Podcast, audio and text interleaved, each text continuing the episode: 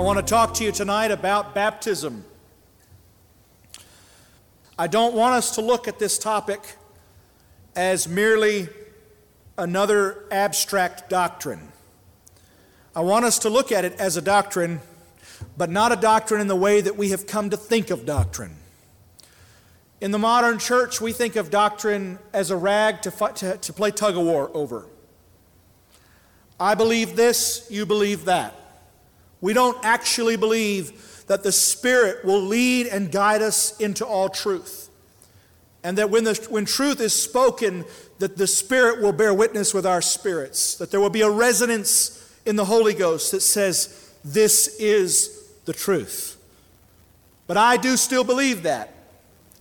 And I don't want to, te- I don't want to talk about this because I think that one way is right and another way is wrong. I want to talk about this because I think one way can change your life and the other way may leave you less changed than God intended. I want to remind you of Paul's words in Romans. We quote it often. Romans 2, he says to the church, he says, You, I praise you that you believed from the heart and you became obedient to that form of doctrine to which you were committed. It's important that we notice that he does not say that doctrine was committed to the people, but he says the people were committed to a form of doctrine. We're mindful of first of, of Romans 12, a few chapters later, where he says to the church, Do not be conformed to the patterns of this world, but be transformed by the renewing of your minds. We all know what a form is, right? In Israel, one of our brothers is a specialist in, mold, in casting and molding. Brother Norman is a specialist, and he's been hired on as, at a company. And what he does all day long is he builds wax molds. He oversees the construction of wax molds. So they build this mold out of a very hard kind of wax. And when the mold is right, they pour porcelain into this wax. And when the porcelain hardens, they break away the wax and then they pour aluminum into the porcelain. So one mold is for creating another mold, finally, to get to the metal. They, they use the porcelain mold and they pour the, the molten aluminum into the porcelain mold. And when the aluminum is set, they break away the porcelain. One mold after another after another to forge something, to mold something out of, to mold metal in a certain shape or likeness. That's how you are formed. You have to be soft enough to be conformed to God's image. And so I want to ask you, based on these scriptures, what is the mold that defines, that makes up what is, what is the substance that makes up the mold that we're supposed to be poured into? We know that we're supposed to be conformed to the image of His Son. What does conformed mean? Formed with, right? Formed by, changed into the image of God's Son. So we're supposed to be poured into a mold. We're supposed to be shaped into something. Is that mold made of porcelain that we're poured into? Is that mold made of wax? Is that mold made of aluminum? So, what is our mold made of? I praise you that you became obedient to that form of doctrine to which you were committed. Is our mold wax? Porcelain? What is it? It's the doctrine. It's the Word, it's the truth. If we get the truth right and we pour our lives into this shape of Jesus' corporate image, then we come out looking like the body of Christ. But if there is some big gap in that porcelain then all the hot metal bulges out.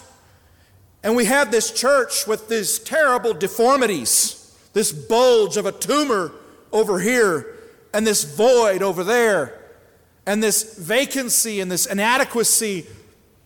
Maybe fingers coming out over here and arms in the wrong places. Doctrine is important because it's what we're formed by. We pour our lives into the form of a truth. We better be really sure that we get that form right. Isn't that true? Thank you, Jesus. So if you listen to me tonight, I don't want it to be because of my brain or your brain. I want it to be because you see a body, you see a church, and you say, This is starting to look a little bit like what I thought the body of Christ was supposed to resemble. If you like the fruit, then listen to the form. If you like the image of Christ, then listen to the form. If you like what you see in the church that has been formed and shaped by this truth, then listen to the truth, listen to the doctrine. So, can we talk about baptism tonight? How old is baptism, brothers and sisters? That's right. What's the earliest baptism we're told about in the Bible? The Red Sea. That's right. They didn't even get wet. We're told in 1 Corinthians 10 that the people of God went through things that were merely types and shadows, examples for us. And we're told that they were baptized. What does it say? Does it say that they were baptized into the Red Sea? It says that they were baptized into Moses through the cloud and through the sea.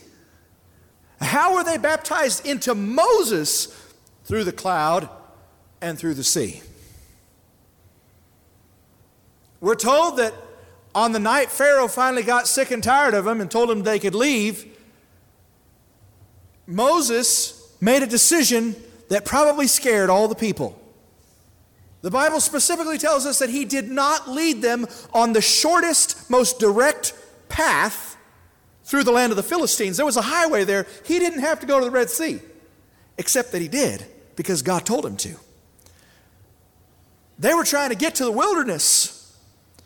And Moses walked right past the road sign that said, two miles to the wilderness this way. And he said, No, we're, we're going to the ocean. We're going to go, we're going to get to the wilderness through the ocean. And right then and there, the people are put to the test. Can they trust that this man knows how to hear from God? Moses, when he writes the story, says, God did not lead them through the direct route, but He led them on a circuitous route through the Red Sea. It says that they all got there on the shores of the Red Sea, and they can hear that Pharaoh has, has changed his mind yet again. Pharaoh and all his army, the most powerful military in the world, is beating down, chasing after them the jingle and clamor of chariots, the sound of swords and spears, the clamor and talk of soldiers pounding down after this group of terrified slaves. And Moses took this group of over a million people, he took them to the shores of the Red Sea simply because he didn't have confidence in anything but the leading of the Spirit. He said, if the cloud goes left, I'm going left. If the cloud goes right, I'm going right. If the cloud spins in circles for 40 years, I'm spinning in circles for 40 years. But I don't have the presumption to do anything without the cloud. I told the Lord, unless your presence goes with us, don't even send us. Because I'm not going anywhere, God, that you're not leading. But the people didn't initially have this relationship with God. They didn't enjoy this total faith and confidence and right standing with God that Moses had. But they had him. He had God, but they had him. And they had to make, they had to make a choice about whether they were going to be immersed in the obedience to this man. They were baptized into Moses through the cloud and through the sea. And so on that first night, it says that the pillar of cloud circled around the Egyptians, I mean, around the Israelites, excuse me, and it went between them and Egypt. And on the Egypt side of the cloud, it was darkness. And on the Israel side of the cloud, it was brightness. And the cloud just kind of pushed them toward the sea and said, You're going to, you're going to trust me. Stand still and see the salvation of God. I want to direct your attention to an important passage right now that is not taken from the Old Testament, but we're going to bounce back to the Old Testament here momentarily. 1 Peter 3:21 I want you to listen carefully. First of all, let me ask you how many lords are there? How many faiths are there? How many baptisms are there? How many bodies are there? One Lord, one faith, one baptism, one God and Father of all, who is over all and in you all. There are not two, there are not three, there is one. This one baptism is twofold. The first immersion is the immersion of your flesh as a pledge to stay under the death of Christ in a state of constant submission and denial. Amen. And the second part of the same baptism, the second phase of immersion, is the immersion of your spiritual man, your soul and your spirit into the Holy Ghost. So God baptizes you in the flesh and He baptizes you in the spirit, but it's the same baptism. When He overcomes and overwhelms your spiritual man, your soul, oh, you're baptized in the Holy Ghost. And you begin to speak in other tongues as the Spirit of God gives utterance. This is called a baptism of fire. And this also corresponds to what happens in the flesh when your flesh is overwhelmed and completely submerged. But in 1 Peter 3, verse, beginning in verse 18, he tells us that in the days of Noah, eight souls were brought safely through water. Can everybody say through water? Through water. So, whatever he's talking about here is water, water baptism. Eight souls were brought safely through water. Then Peter says, corresponding to that, to the Noahic flood and judgment, baptism now saves you. Now, there may be a lot of people who are going to tell you that baptism is, occurs after salvation or because of salvation. It is an outward sign of an inward change. I've been told a thousand times if I've been told once. But he tells us that baptism is integral to our salvation. Do I think, therefore, that whoever we can get in water is automatically saved? Let's imagine that I am in Africa, as I was a few weeks ago, and I meet a native man of the Zulu tribe, doesn't speak a word of English, and we're walking along the ocean, and I'm saying, "How you doing?" He says, and I say, uh, "Yeah, I'm a Christian." And I say, I really think you need to accept Christ. And Peter said, if you're baptized, then you're saved. And so while we're walking along, I see a wave coming and I push him in. Oh, he goes under, comes up, and I say, Baptism now saves you, buddy. and he goes, Yeah, I know, it's great, isn't it? Be filled with joy, you're saved. Is that how baptism saves us? No. Something that is done without knowledge may as well not have been done. If my kids go in the backyard and they parrot my uh, words at the last wedding and they can quote the vows correctly to each other and pronounce each other married at five, four, and six, are they in fact married? The words don't make them married. They have no meaning. They have no relevance tied to what they're doing because it, they don't understand it. Just as surely as judgment is according to knowledge, so also does do the, do the acts of salvation and the steps of salvation have to correlate to a meaning and a purpose in our own hearts and minds. You remember that before the eunuch could be baptized, he had to understand. He's riding in the chariot, and Philip says, Do you understand what you're doing? He says, How can I unless a man explain it to me? P- Philip didn't just pull him down into the water and say, Okay, you're good to go. That's what Constantine did with his army. He marched them through the river and told them they were all Christians. Were they Christians when they came out the other side, even though they were dripping? Huh?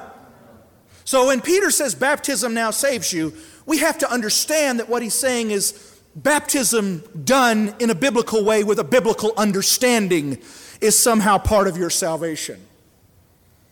And I ask you if someone gets baptized without understanding, is that any better than just getting wet in the bathtub? No, it's not. How does baptism affect your salvation? I thought Jesus said in John 17, verse 3, that it was a relationship with your Lord and Savior that saved you. Didn't he say, This is eternal life? Somebody finish it for me. That they may. Jesus said, This is eternal life. This is salvation. That they may know you, the only true God, and Jesus Christ, whom he has sent. So, salvation, Jesus says, is a relationship. Peter says baptism saves us. Oh, what do we do? Who's right? I guess we'll give up baptism and stick with Jesus. Oh, wait a minute. Jesus said in John 10 that the scripture cannot be broken. So we need to understand this. If, if Jesus says that a relationship with God is what gives us eternal life, and Peter says baptism saves us, oh, well, then baptism must have some integral part in our relationship with God. Think about baptism like your wedding. Your wedding is not the entirety of your marriage. But you can't have an authentic marriage without a wedding. Do you follow me? You cannot have a biblical marriage without a wedding. But when you stand at the altar and you say, I do, if you then walk away and live, I don't, your wedding just becomes a joke, right? In the same way, we can treat baptism like a wedding that we attend or that we make a pledge in and then we never live. And we can say to the Lord, okay, if I just get baptized, then I'll, my salvation will be all set. No, it will not. Your salvation is your relationship with Jesus. Now, listen to this the wedding vows bind you to the marriage, baptism binds you to the relationship that saves you. Baptism binds you to the relationship that saves you.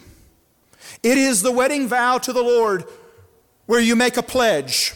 Peter says in this passage, he says, Baptism now saves you, and then he qualifies it. He puts a comma and he says, Not the removal of dirt from the body, but the pledge of a good conscience toward God. So, baptism is when you make a pledge to God.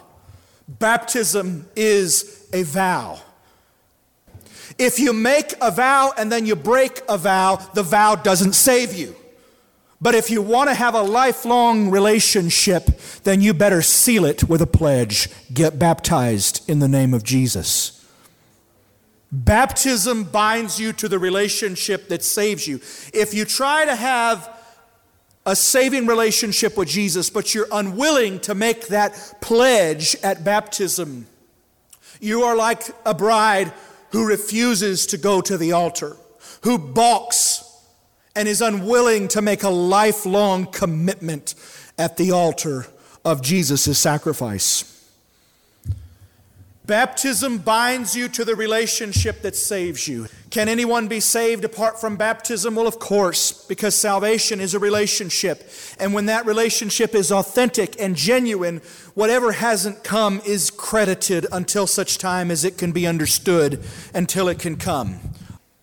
Baptism binds you to the relationship that saves you.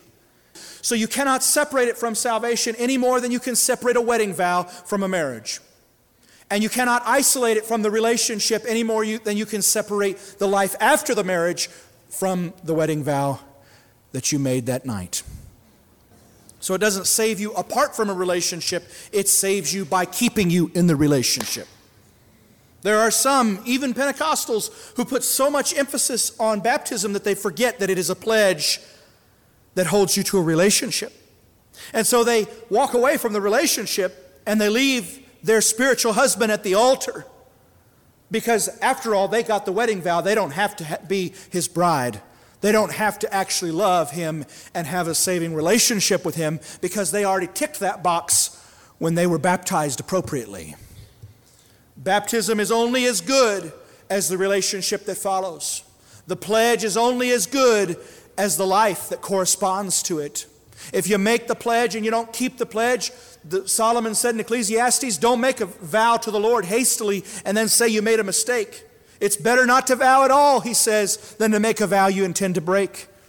Baptism is serious. But listen again to what he says. He says, corresponding he says, In the days of Noah, eight souls were brought safely through water. Corresponding to that, baptism now saves you. But in the days of Noah, were the waters that lifted the ark, were those good waters or were those judgment waters? Were those waters of blessing? Were those waters of, of encouragement? Those were waters of judgment. Those waters brought death and condemnation on every living thing.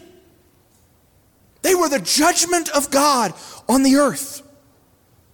So, how are the baptism waters similar to the flood waters? Because that's what Peter said.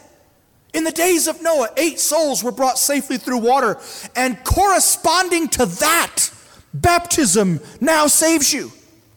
So somehow my baptism waters are like the floodwaters. But the floodwaters killed something.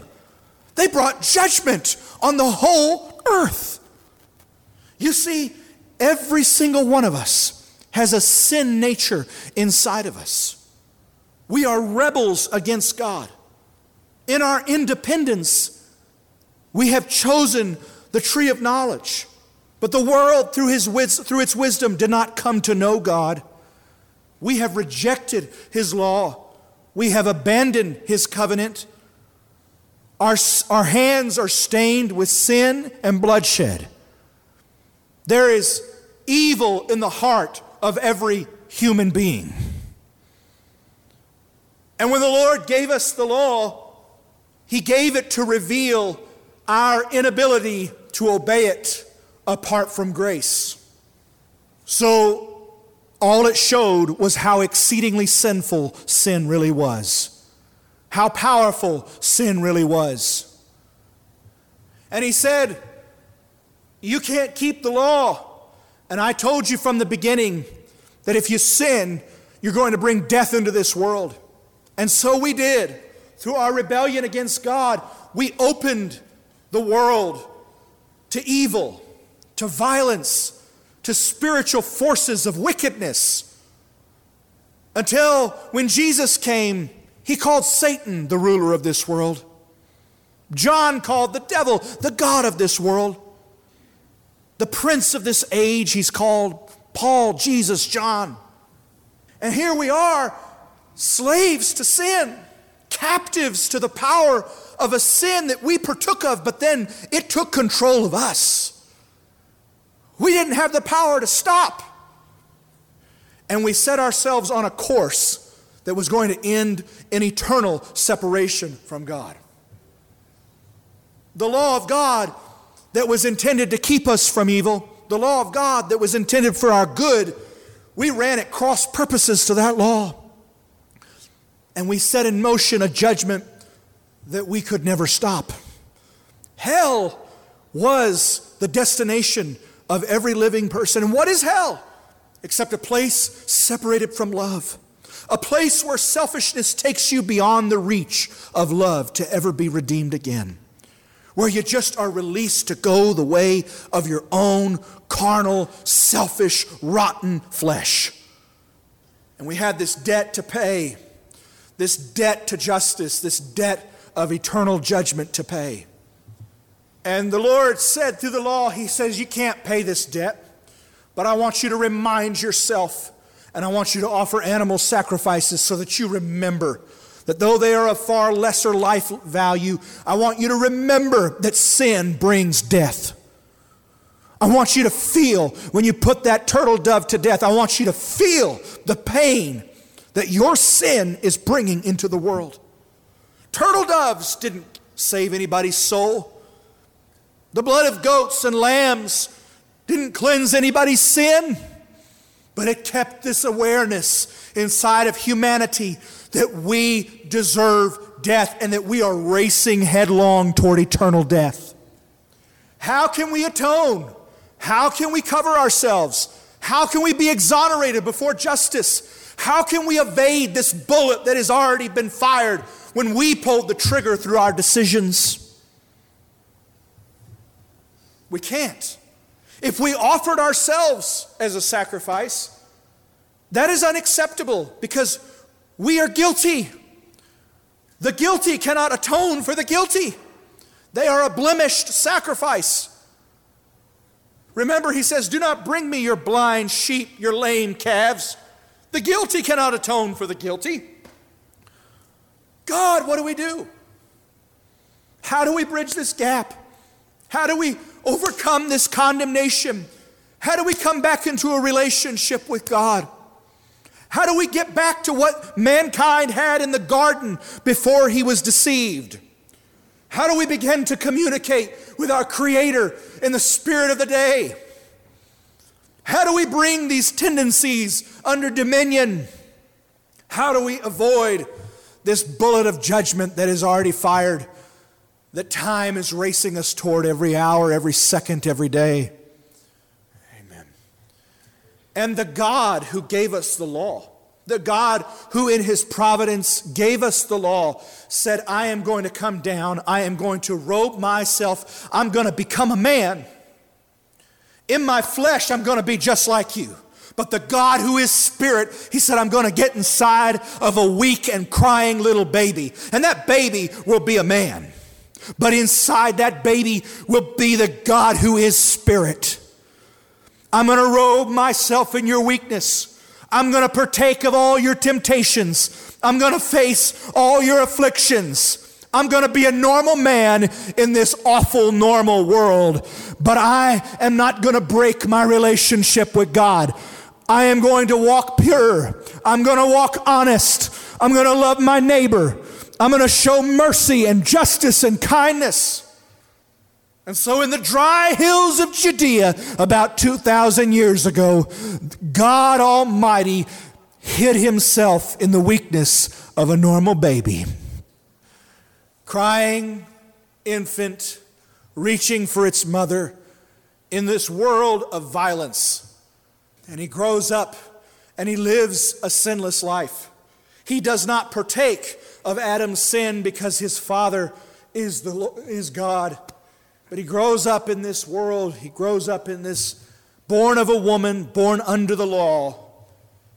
Amen. And the day comes when all the forces of violence say, Ah, oh, we got to snuff this guy out.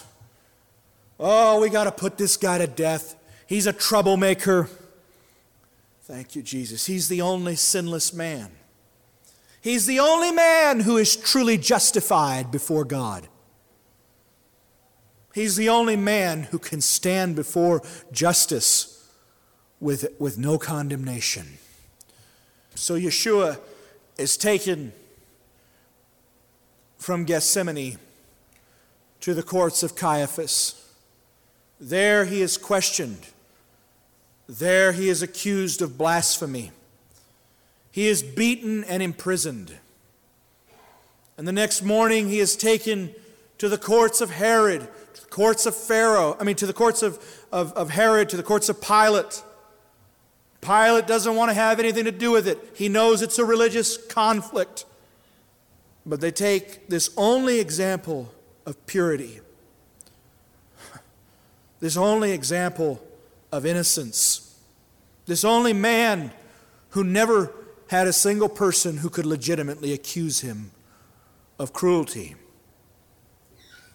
and they nail him to a tree. Every other man that's ever died, was a child of Adam, and the inheritance of sin pulsed in his veins. And therefore, though he died unjustly in a sense, he was reaping what his father had sown. Every other man was an heir of Adam and therefore an heir of Adam's judgment. But this man was without sin. This man was without falsehood.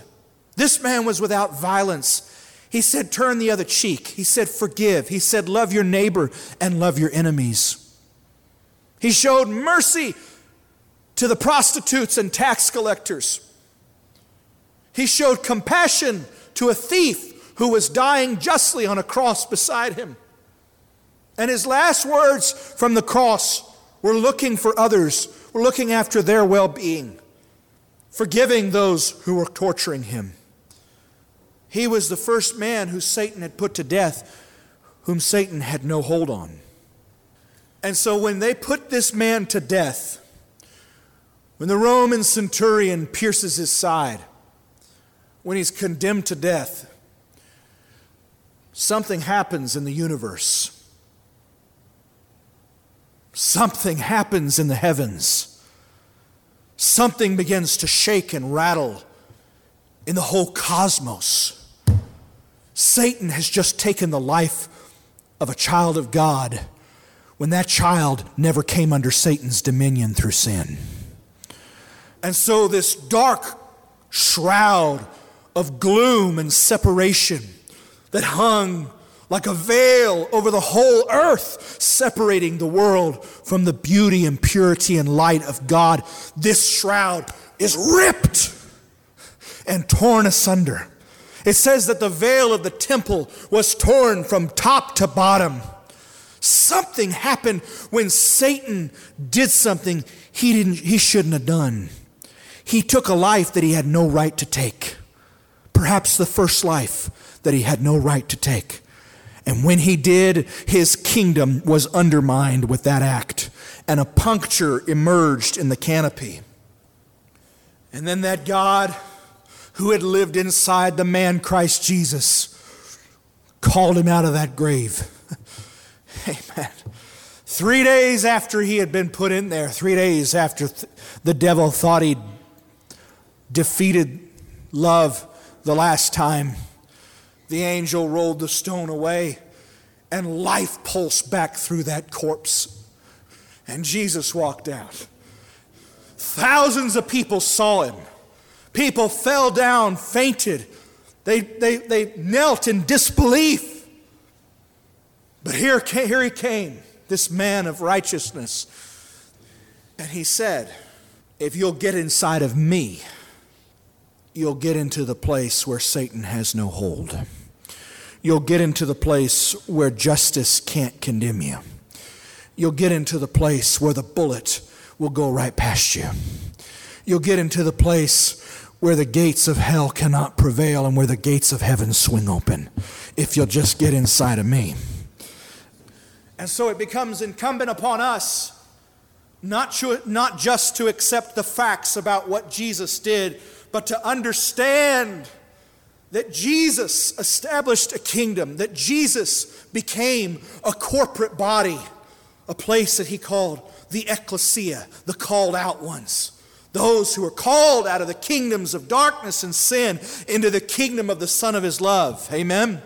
And he said this through his apostle Paul, he said, There is now, therefore, no condemnation to those who are in Christ Jesus. Those who are in Christ Jesus. Jesus is not just somebody who lived a long time ago, he is a corporate body. Yeshua this place of salvation, Yeshua means Yahweh becomes salvation. And this place of salvation is a place that you can get inside of. His body is like the ark. His body, his people are like the temple. And you can come out of those kingdoms where condemnation still applies, and you can get into the secret place of the Most High where there's no condemnation to those who are in Christ Jesus. But how can you do that? through a pledge. Baptism now saves you. Not the removal of dirt from the body, but the pledge of a good conscience toward God. As an autonomous, isolate individual, there's no salvation offered to you. You're condemned. You are condemned already. But the salvation that He offers to you is for you to renounce and abandon your own claims as a God, as a little demiurge, as a little idol, as a little God man. But if you will abandon your claims and come into Him and receive His identity, then you can enjoy the freedoms, the powers, the salvation that belong to the only sinless man. If you were a criminal, not that there would ever be any in this room, but if you were a criminal, let's say a really bad guy, I'm going to pick on you tonight, Levi.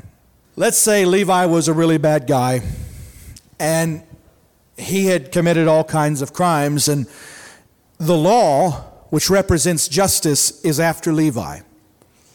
What would they do? They would put Levi's picture everywhere. He'd be in the newspaper, he'd be on the television, he'd be posted in the uh, the post office. Wanted Levi. If you see this guy, call the authorities. Right? And what would Levi do if he was trying to escape the law? If he was trying to escape the judgment that his crimes deserved, what would he do? Well, you would say that he would hide. But if he wanted to live a, norm, a quasi normal life, what would he do? He would change his identity. He would change his identity.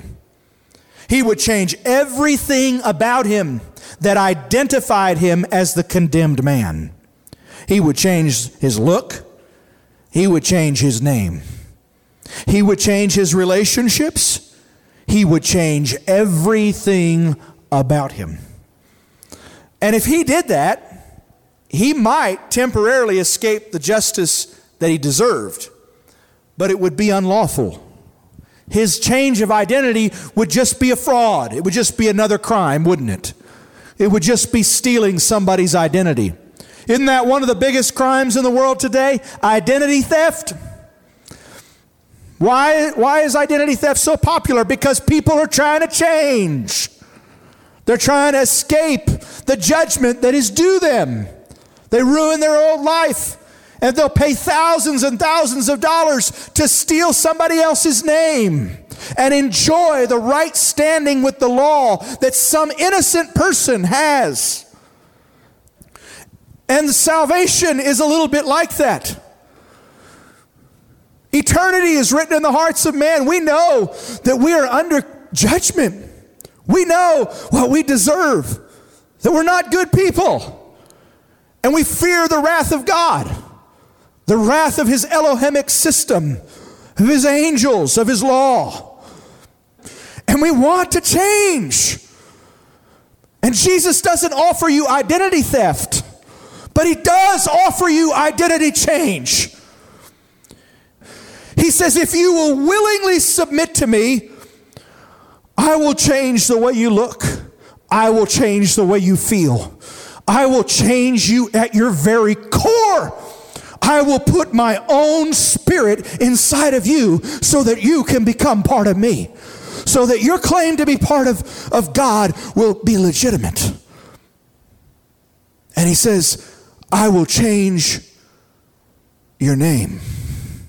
If you will lose yourself, if you will renounce your autonomy. And we say, no, no, no, Jesus, let me look the same. Let me act the same. Let me hang out with the same people. Let me be my own man with my own image and my own identity. Let me be an individual Christian. But please, Lord, Consider me saved when the time comes. But he's not saving you from his own heart of love, he's saving you from the law of justice.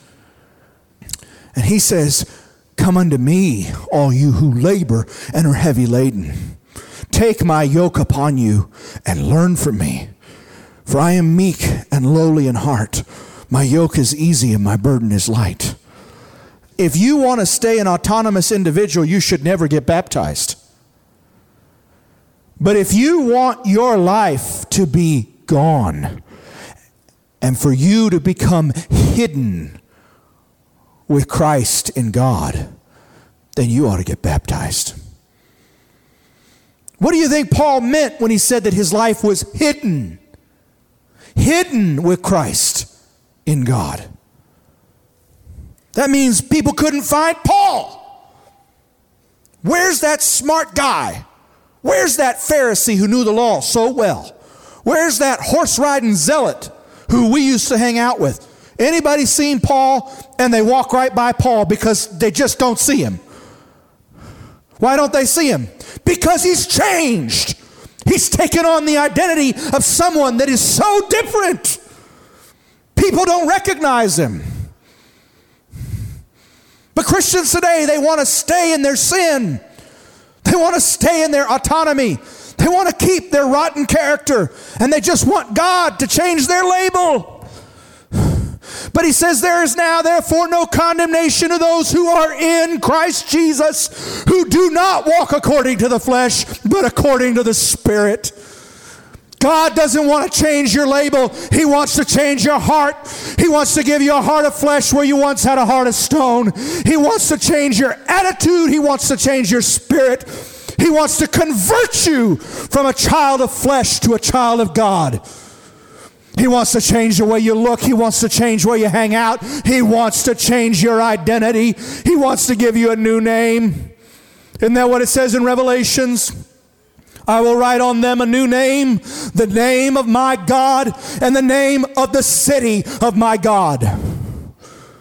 The redeemed have a new name, one name, and it's the name of his of God and of the city of God.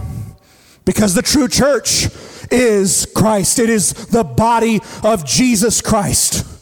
It's the name of Yeshua which is Yahweh becomes salvation, and it's the name of the city of his of our God. Amen. And if you want to lose your identity in this world, it's because you see that nothing but condemnation and heartache awaits all the identities and autonomies that this world peddles. It's an illusion, it's a lie. They promise them freedom, but while they themselves are slaves to corruption. Amen. But by what a man is overcome, by that he is enslaved. Amen. You say, God, I want my life to be hidden. I want my life to be hidden. I want somebody to come in 10 years and say, Where's that guy I used to know? Where's Levi? He was a great guy to hang out with. I don't see him. I thought I'd recognize him because he's about seven feet tall, but I don't see him anywhere. No, that's not him. That's that can't be him. Have you ever heard people talk about converted Christians like that? When my mom was just 19 years old, she wasn't a believer until she had an encounter with the Holy Spirit. And that same night, she was filled with God's Spirit, spoke in tongues for the first time, having never heard of it. She was baptized in the name of Yeshua that very night. Jesus, she was baptized in Jesus' name that night. And she, she, she had committed to the course of change. But she went to a church, I can't remember where, but somewhere in Texas, it may have been Longview. But she went to a church, and somebody in that church, a leader in that church, said, You see that young lady? Just look at her. There's no chance. There's no chance that she's going to make it. And about a year and a half later, she was she and my dad were in that same church. And that minister was dumbfounded there was a revival. I believe 86 people got the Holy Ghost. And that minister was dumbfounded. He could not believe that she was the woman that he had seen a year and a half before, that he was so sure wouldn't make it. But what he didn't have enough appreciation for is she had committed to the process of change. And she wasn't going to stay the same. She was unrecognizable as the person who everyone was sure wasn't going to make it. When you commit to this, when you make that pledge, baptism is a pledge, baptism is a vow. You say, well, why can't I just stand up and give my pledge and say, Jesus, I want you to be Lord of my life? Why do I have to make it in water? because it's a demonstrative vow. It's a vow that you demonstrate even while you're making it. You have died in repentance to the reign of sin and you want to demonstrate before God that you are putting your old man into a watery grave, sprinkling on your hand and sprinkling on your forehead is not baptism. The word baptism, baptizo, means to dunk, to immerse. It's what they did when they changed the color of cloth. They dyed it, soaked it in a bucket until it was completely changed in its color and substance and unrecognizable as the same thing. When you are immersed and plunged beneath that water, you are demonstrating to God and saying, Let my old man be buried under the sacrifice of Jesus Christ. His sacrifice is the only thing that can save you. His sacrifice is the only thing that can atone for your sins. He was the sinless lamb. He was the lamb of God who takes away the sins of the world. Amen. But how do you get under that sacrifice? Paul told us you're united with him through death. You die in repentance and then you lose your identity. He says, Come unto me, and you say, I'm coming. He says, I'll give you my name, and you says, I'll take it. I'll do whatever I can, Lord. I want to I want to be done with that old man. I don't want its opinions. I don't want its perspectives. I don't want its smart mouth. I don't want its old circle of friends. I don't want anything about it. I want to be new, Jesus. Plunge me beneath your flood. Put me under your, your blood. Cover me. Don't put the blood of a lamb on my doorpost. Put the blood of the only sinless lamb on my doorpost. Put the blood of Jesus. Amen. Thank you, Jesus. He says in Acts 2.38, repent and let every one of you be baptized into the name of Jesus Christ. And somebody will say, I thought we're supposed to be baptized in the name of the Father, Son, and Holy Spirit. You are. But what is that name? Father's not a son, Father's not a name. Son's not a name. Holy Spirit's not a name. What's the name of the Father, Son, and Holy Spirit?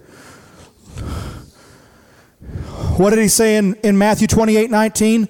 Listen to his pronouns. He says, All authority in heaven and on earth has been given to us. Is that what he said? No, he said, All authority in heaven on earth has been given to me. Do you hear the singular pronoun? All of it has been given to me. Therefore, go ye into all the world and make disciples of all nations, baptizing them in, now listen to the, the grammar, the name. Not the names, but the name of the Father, of the Son, and of the Holy Spirit. And lo, we are with you always is that what he said? No, he said, Lo, I am with you always. Because 800 years before, Isaiah anointed by the power of the Holy Spirit, prophesied and said, Unto us a child is born, a son is given, and his name shall be called Wonderful Counselor, Mighty God, Everlasting Father, Prince of Peace. And of the increase of his government and peace, there will be no, no end. That's what Jesus was saying. When you discover whose name is the name of the Father, Son, and Holy Spirit, go and baptize in that name and There'll be no end to my kingdom. I'm going to be with you always, even to the end of the age. And so that's what Peter said. He said, Repent and let every one of you be baptized into the name. The grammar really is into the name. That means you're immersed into the identity. And somebody who says, Well, I was baptized, but they didn't use the name. What? Have you ever heard of an identity that didn't include a name? I, have just gone through a lot of gates on this trip. We went in all continents, but we went through a lot of gates. And you know how you get through gates? You show ID. And if you're on a good list, you get to go through. And if you're on a bad list, you don't. You better hope you're not on the bad list. But when you show that ID, what is that ID? Oh, it's a picture of you. But long before there were pictures on passports, there have always been names. The name is the articulated essence of God. Moses wanted God's presence to go with him. He said, Give me your name. What name should I give? And he said, I am Yahweh, the God of Abraham, Isaac, and Jacob. There is power in the name. The name evokes the presence of the one. That's why when the essence of a person changes, when the heart of a person changes, the name has to change also. When Jacob's heart really goes through a big change, his name has to change because the name correlates to the heart, to the essence. If you want the heart and essence of God, you've got to use his name. You've got to understand his name has been given to us as the invocation of his presence and power. Remember what he says in Acts 4:12? They told him don't preach anymore in this man's name. Why did they want him preaching in his name? He said, You're going to bring this man's blood on us. I don't want to make too much of that. Most people do. But he goes on and he says, There is no other name under heaven that has been given among men whereby we must be saved. We must be saved by that name. That name is what he left with us, that name and the presence that it invokes. So when you baptize, don't obscure it. Don't say, in the name of the Father, Son, and Holy Spirit. That's parroting what he says. That's copying. It's not obeying. Say, I now baptize you in the name of the Lord Jesus Christ.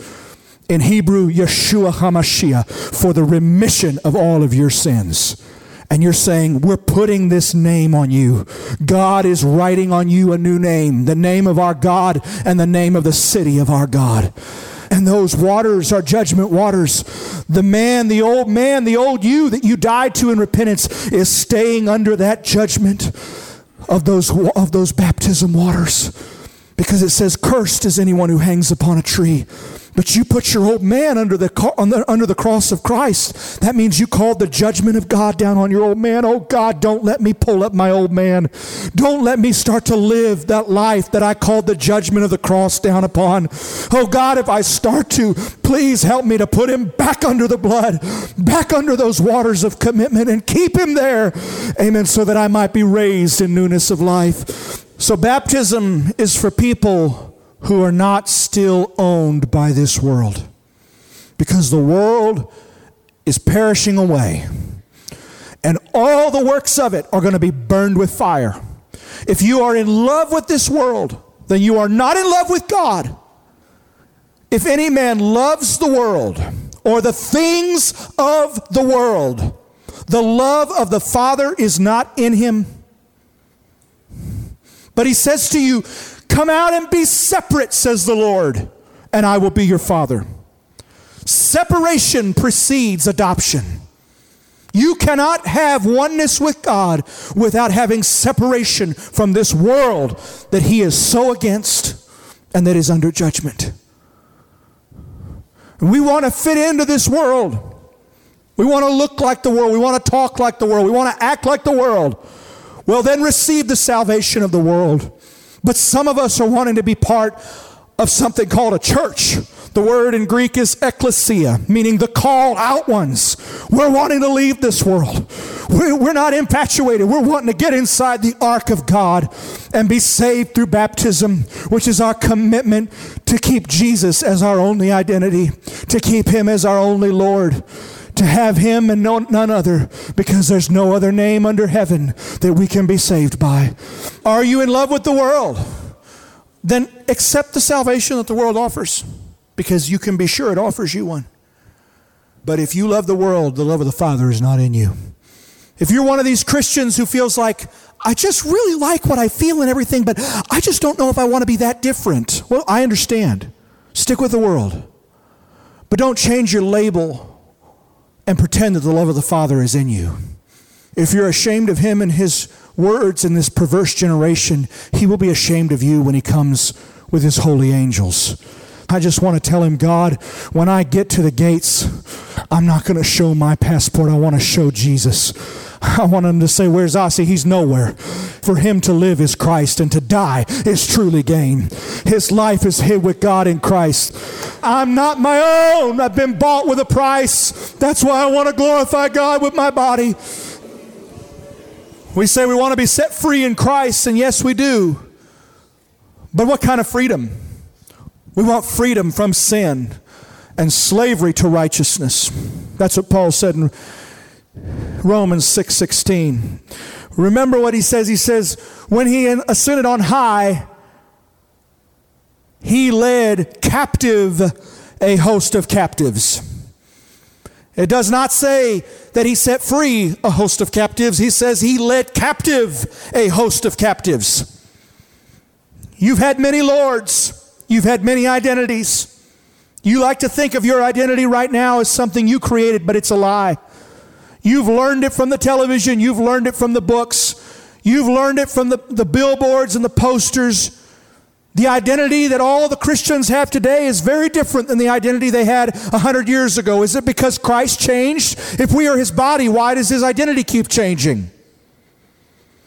No, it's because they're in love with the world and the things of the world.